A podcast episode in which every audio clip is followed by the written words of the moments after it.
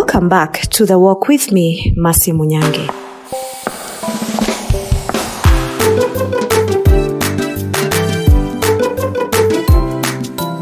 In this episode, we seek to learn about how to master your feet.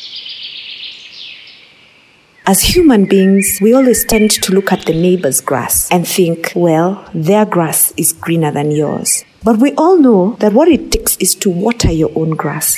Easier said than done, right? We often feel we have setbacks, be it not too educated, not too eloquent, too short, too tall, you name it. What is your excuse? What do you tell yourself? A great poet once said, I am the master of my fate. I am the captain of my soul. How do you master your fate? You begin by understanding what it actually means to master your fate. So mastering your fate means to be in complete control of what happens to you. There are times when you feel that you're in complete control and then there are other times you feel that you're completely out of control. That is life. I will share with you some of the simple tips I apply to help me master my fate and be the captain of my soul and destiny.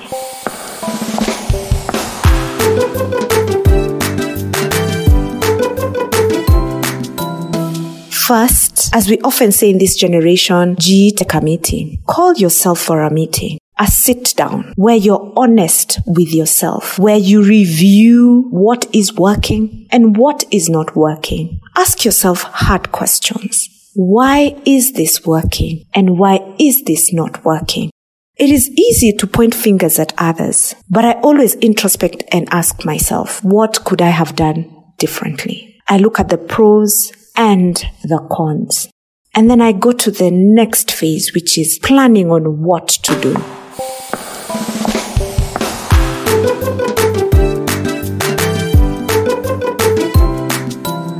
I'm a firm believer that if you fail to plan, you plan to fail. So I begin to prepare myself to plan and not to plan to fail, but to plan to succeed.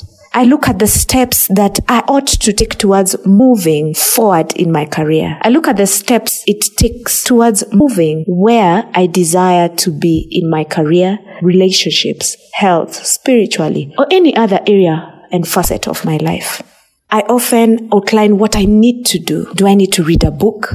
Do I need to switch up my workout regimen? Do I need to listen to any audio recordings, any trainings? Then I put a timeline as to when I need to do this by. So sadly, I'm a big procrastinator. And so I always ensure that I have accountability partners who can help me by keeping me accountable to the things that I have committed to do.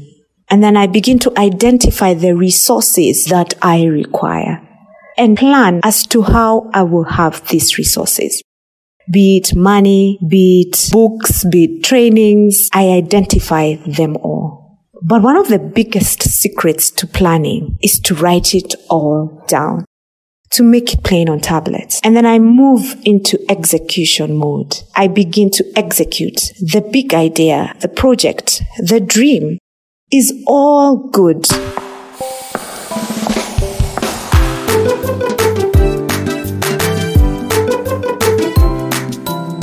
And then we move to the next step, which is execute. A good idea, project, or dream is only as good as when it is put into action. So I begin to work out my faith by action. I go out there and pursue passion, what I believe in, Heck yes, sometimes I fail. And sometimes the routes that I take lead me to dead ends. But the secret is I keep it going no matter what, getting solutions and keeping it going.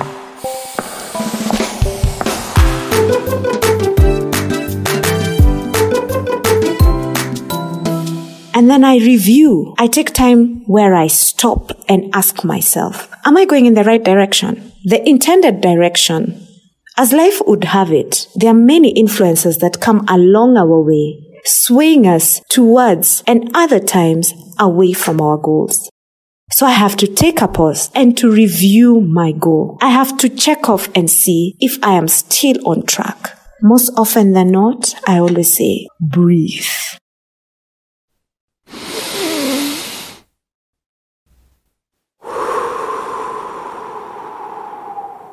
There are times I have to stop when I realize that I have deviated from my goal and I have to change. And then the biggest thing about life as you walk in this journey is to pick your lessons. So they are bittersweet lessons and they are good lessons. Pick them all and keep moving.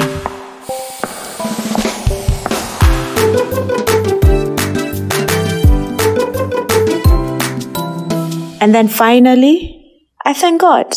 One of my all time secrets is to thank God. See, life is spiritual. It doesn't matter who you are and where you're going. You must take stock and pause to thank God. It is written that it is not by our might or by our power, but by the Spirit of God that we are. So even as we pursue destiny and purpose, we should always be reminded that we are driven by a higher power. And so, as we sit back and learn to master our faith, it is the essence of the walk.